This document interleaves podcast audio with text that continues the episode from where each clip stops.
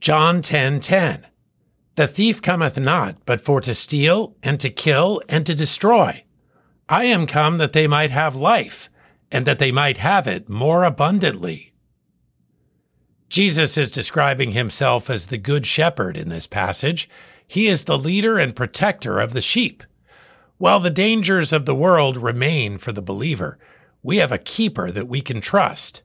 The world, the flesh, and the devil would harm and eventually destroy us. But he is the life giver. He not only provides eternal life and a home in heaven, but also gives abundant life. This means superabundant in quantity or superior in quality.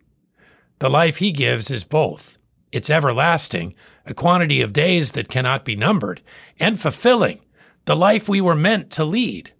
Living in relationship with Christ, in obedient discipleship, is living above and beyond that which we deserve. All saints can attest there is nothing greater, and it goes on for eternity.